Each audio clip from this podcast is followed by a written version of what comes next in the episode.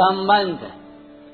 अब भगवान आगे के सातवें श्लोक में अपने अवतार का अवसर बताते हैं। यदा यदा हि धर्मस्य ग्लानिर्भवति भारत अभ्युत्थानम् धर्मस्य तदात्मानं सृजाम्यहम्।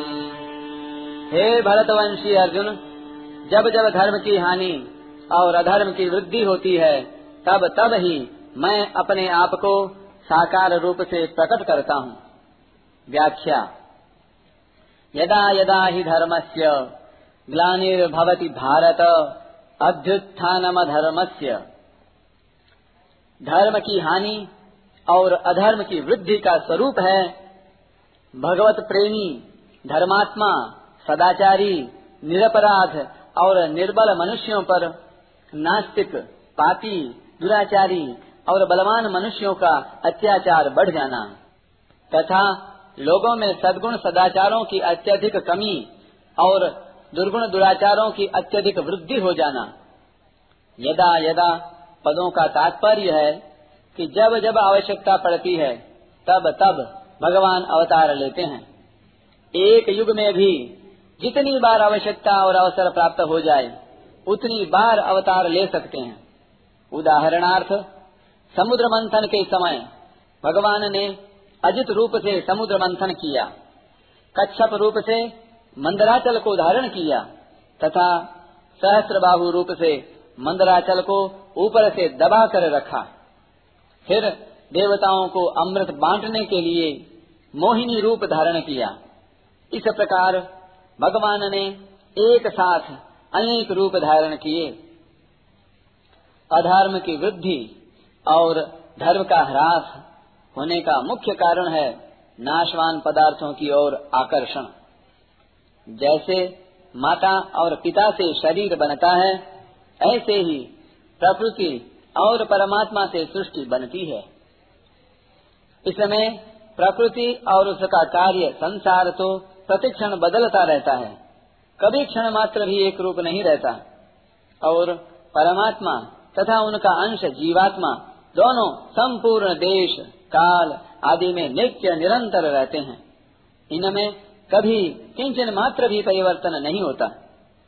जब जीव अनेक्य उत्पत्ति विनाशशील प्राकृत पदार्थों से सुख पाने की इच्छा करने लगता है और उनकी प्राप्ति में सुख मानने लगता है तब उसका पतन होने लगता है।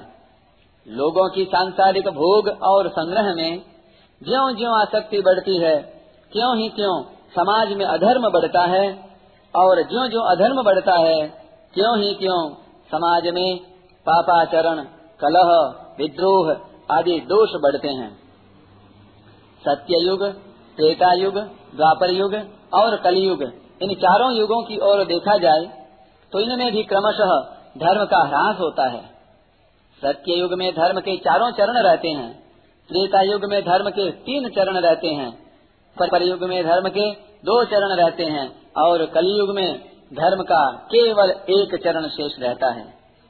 जब युग की मर्यादा से भी अधिक धर्म का ह्रास हो जाता है तब भगवान धर्म की पुनः स्थापना करने के लिए अवतार लेते हैं। तदात्मानं सृजाम्यहम्।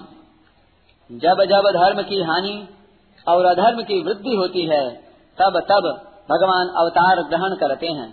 अतः भगवान के अवतार लेने का मुख्य प्रयोजन है धर्म की स्थापना करना और अधर्म का नाश करना। धर्म की हानि और अधर्म की वृद्धि होने पर लोगों की प्रवृत्ति अधर्म में हो जाती है। अधर्म में प्रवृत्ति होने से स्वाभाविक पतन होता है। भगवान प्राणी मात्र के परम सुहृद हैं, इसलिए लोगों को पतन में जाने से रोकने के लिए वे स्वयं अवतार लेते हैं। कर्मों में सकाम भाव उत्पन्न होना ही धर्म की हानि है, और अपने अपने कर्तव्य से च्युत होकर निषिद्ध आचरण करना ही अधर्म का अभ्युत्थान है। काम अर्थात कामना से ही सब के सब अधर्म, पाप, अन्याय आदि होते हैं। अतः इस काम का नाश करने के लिए तथा निष्काम भाव का प्रसार करने के लिए भगवान अवतार लेते हैं। यहाँ शंका हो सकती है कि वर्तमान समय में धर्म का ह्रास और अधर्म की वृद्धि बहुत हो रही है, फिर भगवान अवतार क्यों नहीं लेते? इसका समाधान यह है कि युग को देखते हुए अभी वैसा समय नहीं आया है जिससे भगवान अवतार लें। त्रेता युग में राक्षसों ने ऋषि मुनियों को मारकर उनकी हड्डियों के ढेर लगा दिए थे। यह तो त्रेता युग से भी गया बीता कलयुग है, पर अभी धर्मात्मा पुरुष जी रहे हैं, उनका कोई नाश नहीं करता। दूसरी एक बात और है, जब धर्म का ह्रास और अधर्म की वृद्धि होती है तब भगवान की आज्ञा से संत इस पृथ्वी पर आते हैं अथवा यहीं से विशेष साधक पुरुष प्रकट हो जाते हैं और धर्म की स्थापना करते हैं। कभी कभी परमात्मा को प्राप्त हुए कारक महापुरुष भी संसार का उद्धार करने के लिए आते हैं। साधक और संत पुरुष जिस देश में रहते हैं उस देश में अधर्म की वैसी वृद्धि नहीं होती और धर्म की स्थापना होती है। जब साधकों और संत महात्माओं से भी लोग नहीं मानते, प्रत्युत उनका विनाश करना आरंभ कर देते हैं, और जब धर्म का प्रचार करने वाले बहुत कम रहते हैं तथा जिस युग में जैसा धर्म होना चाहिए उसकी अपेक्षा भी बहुत अधिक धर्म का ह्रास हो जाता है, तब भगवान स्वयं आते हैं।